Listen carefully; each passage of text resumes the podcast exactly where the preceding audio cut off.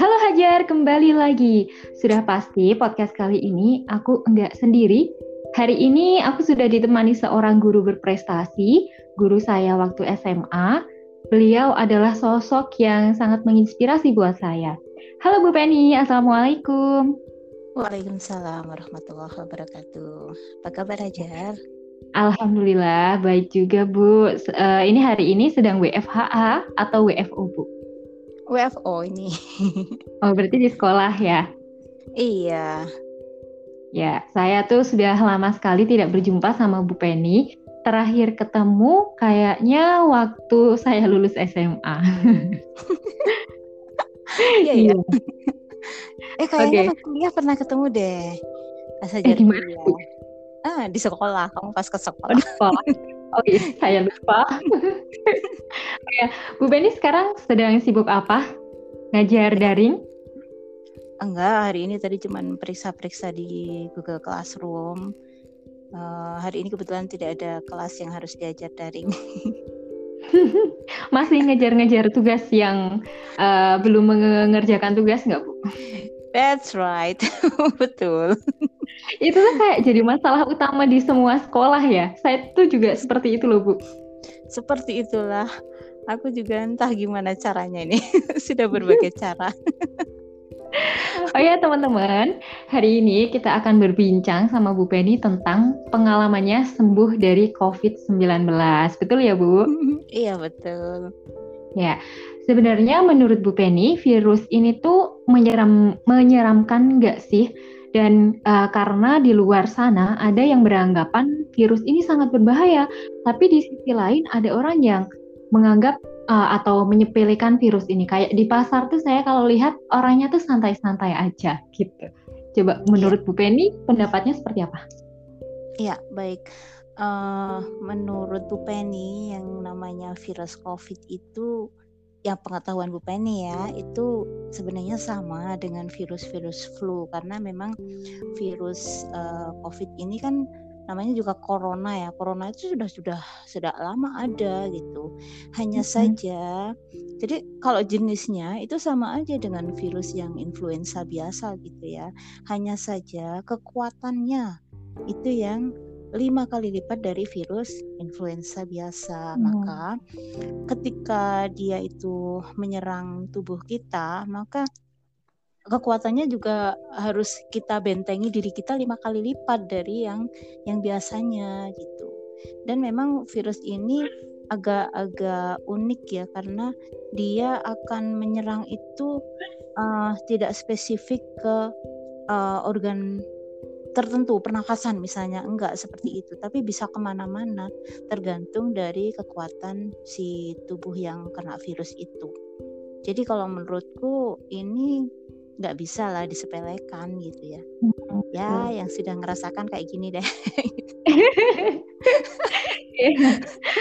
Uh, boleh boleh di share nggak sih bu pengalamannya waktu pertama kali uh, dulu tahu bahwa uh, Bu Penny ter terinfeksi gitu. Iya. Oke. Jadi gini, awalnya kan memang dimulai dari ketika suami saya sakit ya. Suami saya sakit, ya. suspek COVID hingga kemudian sebelum suami saya eh, resmi terima kabar bahwa beliau resmi kena COVID itu beliau sudah meninggal. Nah, saya yang sempat merawat beberapa hari sebelumnya itu kan jadi was-was gitu ya karena uh, dengan meninggalnya suami otomatis uh, saya yang merawat jadi ibaratnya tanda petik tertuduh gitu tertuduh untuk juga tertulari gitu ya aku yeah. udah mulai was was gitu jadi uh, suami saya dimakamkan dengan prosedur covid walaupun belum resmi kayak gitu mm-hmm. belum belum uh, hasil swab suami saya kan belum keluar baru kemudian sehari setelah suami saya dimakamkan itu keluar dan ternyata memang positif. Nah begitu suami saya positif kan saya ancang-ancang gitu ya. Nah, saya mm -hmm. udah mulai menata diri, menata hati lah terutama untuk uh, menghadapi kenyataan gitu. Dan sesuai dengan uh, aturan main di negara kita, kalau ada yang meninggal karena COVID otomatis keluarganya harus di screening. Nah kami sekeluarga menjalani screening uh, butuh waktu berapa lama ya waktu itu? Enam um, hari itu menunggu hasil swab yang dilakukan pada kami sekeluarga dan pada hari H itu aku ingat itu tanggal 4 Januari ya. 4 Januari um, pagi-pagi saya sudah galau gitu ya karena menunggu nggak datang-datang kabar gitu. Uh, tanya pada gugus tugas di tempat uh, di perumahan itu ibu apakah sudah ada kabar? Itu beliau agak-agak muter-muter gitu jawabannya. Aduh aku sudah perasaanku nggak enak gitu nih. Kok jawabannya muter-muter cuman tenang tenang tenang kayak gitu kan. Uh, akhirnya ternyata benar gitu. Pas agak siangan dikit um, uh, satu persatu. Mas Rasan negatif anak saya. Ibu negatif saya? Saya langsung tanya saya positif kayak gitu langsung innalillahi innalillahi terus aduh aduh aduh ini gimana ibu anu aja karena memang uh, saya cuma merasa cuma demam-demam dan batuk biasa gitu ya. Jadi virus ini kalau bagi orang yang tidak ada komorbid itu ya santai-santai saja ya, cuman kayak kena flu biasa namanya juga virus flu ya. Uh, yeah. Ya kayak gitulah kayak kita kena flu biasa gitu, batuk-batuk kayak gitu. Um, tapi kan uh, seremnya itu loh. Nama besarnya itu sudah bikin serem gitu ya sehingga akhirnya yang iya. gitu ya. Uh -uh. jadi akhirnya uh, dengan seperti itu otomatis down ya otomatis down. Uh, psikis saya langsung down tapi kemudian saya ingat saya saya masih masih harus masih ada yang bisa saya lakukan. Saya hubungi uh, dokter dokter yang uh, selama uh, kurun seminggu itu mendampingi saya di grup uh, pendampingan itu dok saya positif. Saya maunya dirawat di rumah sakit kayak gitu. Kenapa? Karena pertimbangan saya waktu itu kan um, rumah itu kamar mandi kami masih jadi satu. Dan di situ ada sih kamar mandi di dalam kamar saya cuman uh, toiletnya lagi rusak gitu sehingga saya saya merasa nggak bisa kalau mau isolasi mandiri benar-benar gitu dan di situ ada ibu saya yang sudah lansia sehingga saya akhirnya memutuskan ke rumah sakit gitu. Berarti awalnya uh, gejalanya hanya batuk biasa dan demam ya bu. Waktu iya. itu demam sampai sampai berapa? Enggak, demamnya jadi demamnya cuman, itu kita cuman berasa berasa badan kita uh, dari dalam ya badan kita anget terus kita merinding-merinding kedinginan kayak gitu. Cuma kalau diukur menggunakan termometer suhunya normal. Suhunya di hmm. nggak nyampe 37 gitu. Hmm, gitu. Kayak gitu. Bahkan itu sampai sekarang masih kurasakan long oh, sampai, sampai sekarang masih masih. Masih masih, masih. gitu. jadi gitulah. Jadi gitulah ya namanya covid itu sekali uh, kena iya. itu uh, dampaknya panjang sekali. Kalau saya uh, karena dulu kan awalnya saya anosmia ya, hanya anosmia saja dan uh, sekarang tuh masih masih kayak kerasa uh, gimana ya kalau misalnya membau gorengan kayak gitu tuh mm -mm. gorengannya itu bukan bau gorengan kayak gitu loh bu. Oh, parosmia ya namanya. Eh apa ya namanya? Ada kan ada anosmia, ada parosmia, ada apalah, ada empat istilah itu yang berkaitan. Iya, kadang kadang masih sering kayak gitu. Cuman intensitasnya kayak uh, ya nggak sering lah. Oh gitu. Iya. Lucu kayaknya ya kena anosmia. iya, Bu Beni berarti nggak uh, nggak mengalami itu nggak ada nggak ada anosmia itu aku cuma demam sama batuk yang untuk episode pertama ya untuk episode iya. pertama yeah. itu ya, ketika di rumah sakit sih sempat sih saya demam tinggi uh, sampai 40 waktu itu sehingga perawatnya sampai lari-lari gitu kan untuk men, untuk mentransfusi ini apa paracetamol yang lewat infus mm, yeah. gitu. Berarti alhamdulillah waktu itu uh, gejalanya berarti ringan ya Bu ya? Ringan, heeh. ringan. Ya, alhamdulillah saya juga uh, hanya anosmia, tidak merasakan demam, tidak merasakan pilek, batuk gitu juga. ah, ternyata seperti ini ya gitu. gitu juga gitu. Iya. Uh, dulu uh, uh, Bu Penny tahu bahwa Bu Penny terinfeksi, Bu Penny merasakan panik atau khawatir? Iya, pasti. pastilah apalagi dengan dengan pengalaman suami saya meninggal otomatis panik gitu ya saya masih punya yeah. anak masih masih harus ngurusi ibu juga gitu otomatis dengan meninggalnya suami kan saya jadi kepala keluarga kalau ada yeah. apa-apa dengan saya kan pikirannya udah ke mana-mana kayak gitu yeah.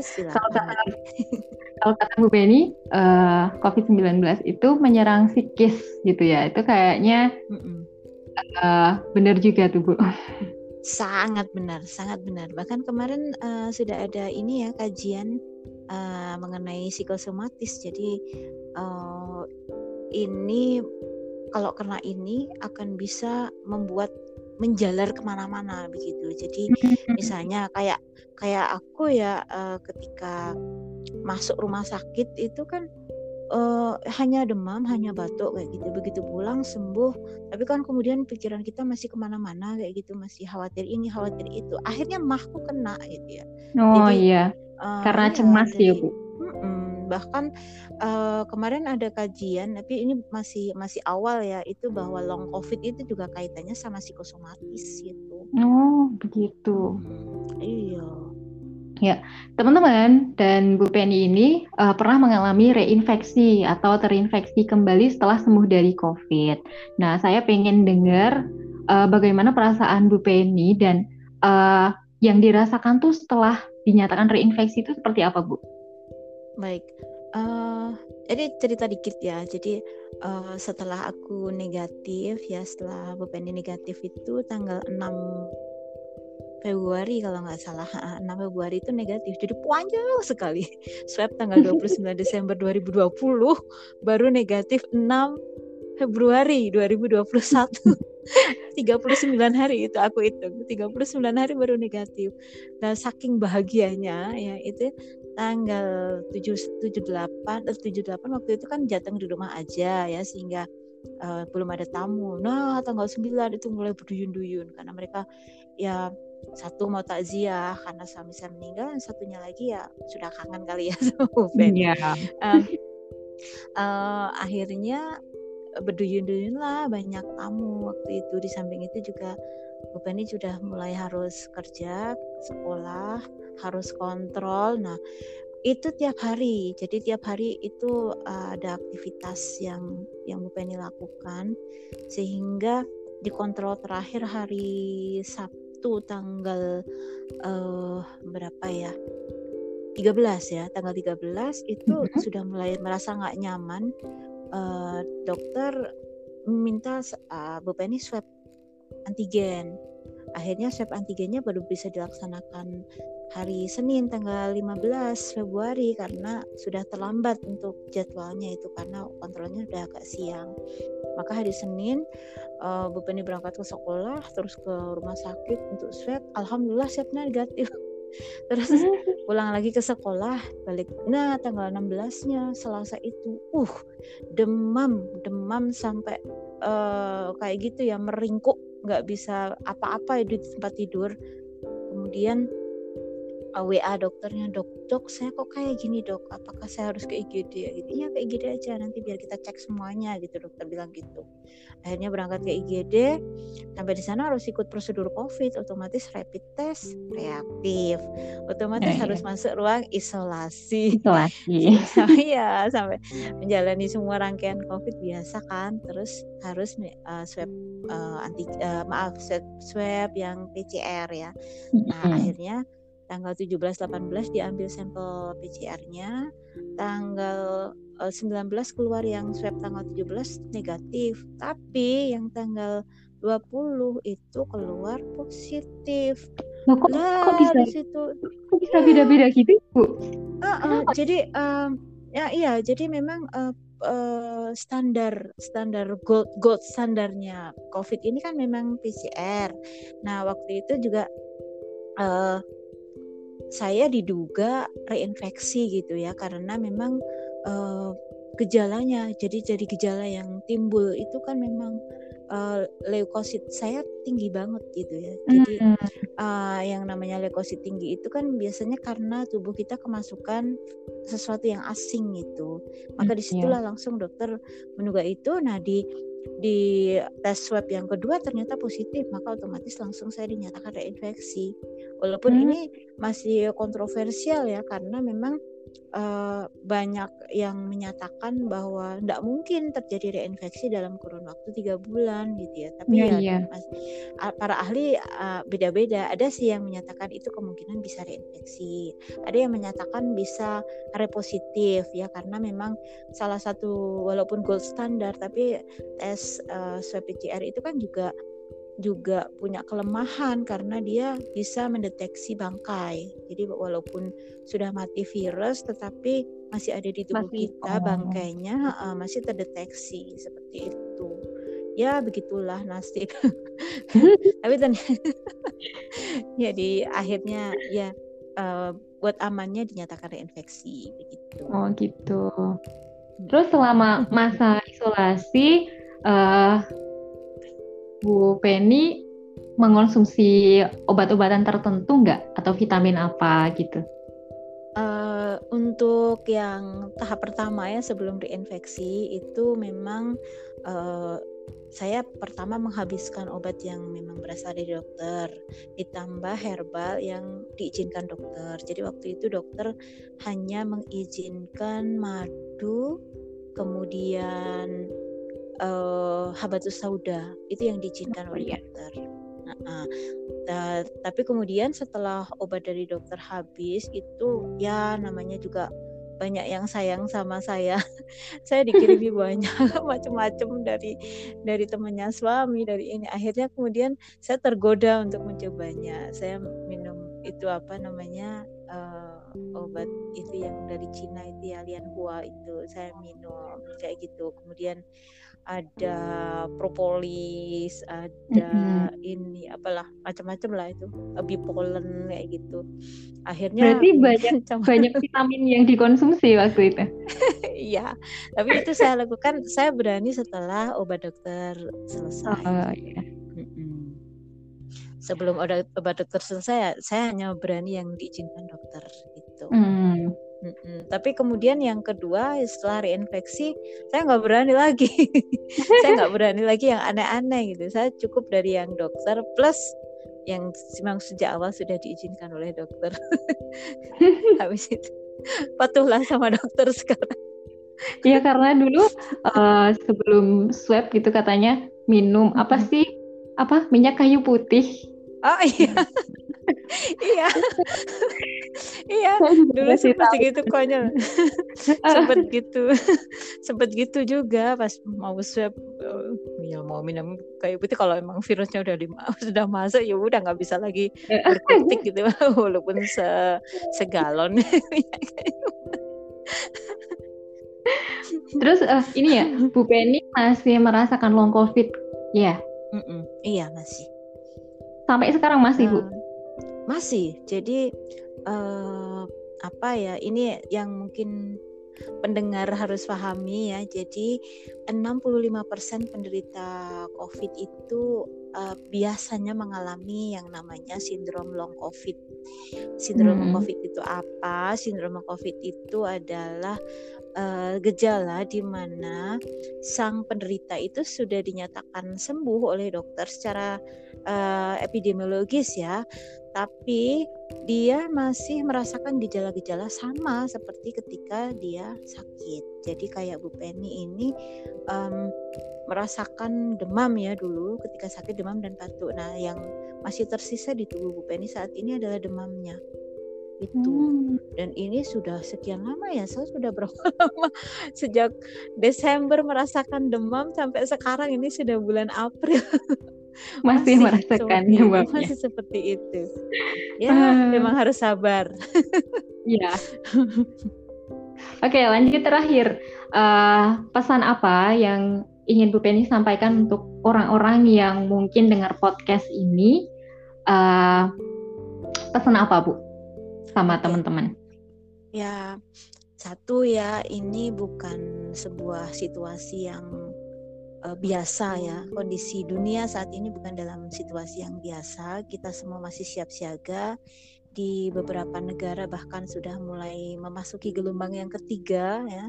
Indonesia masih tertatih-tatih karena uh, vaksin belum bisa tersebar merata ya ke seluruh rakyat Indonesia. Jadi kita masih sangat minim vaksinasi uh, dalam prediksi para pakar itu jika laju vaksinasi di Indonesia masih seperti ini, kita belum tentu 2022 sudah bebas gitu. Nah, um, yang saya pesankan tetap uh, yang jelas lindungi diri dan juga lindungi sekitar kita. Mari kita patuhi minimal 3M kalau nggak bisa 5M minimal 3M dari dari yang 3M itu kalau misalnya nggak bisa minimal masker lah kayak gitu. Minimal masker lah itu. Masker lah itu Pak itu kan satu satu-satunya pelindung kita untuk uh, melindungi diri kita dan juga melindungi sekitar kita. Nah uh, pokoknya yang sudah pernah merasakan sudah tahu lah gimana rasanya. Iya, uh, Iya, cukuplah, cukuplah saya, cukuplah orang-orang teman-teman saya yang merasakan uh, si Dilan aja nggak kuat, apalagi kamu Melia.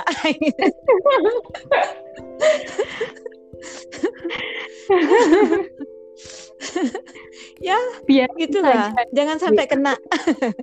Jangan iya. sampai kena gitu. Oke, Bu Penny, terima kasih sudah bersedia berbagi pengalaman dengan saya. Mm-hmm.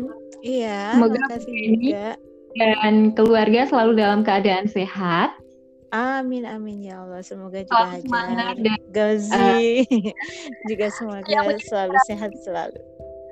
Dia Bu Penny itu salah satu guru yang guru berprestasi loh teman-teman. Ya kan Bu Penny? Dulu.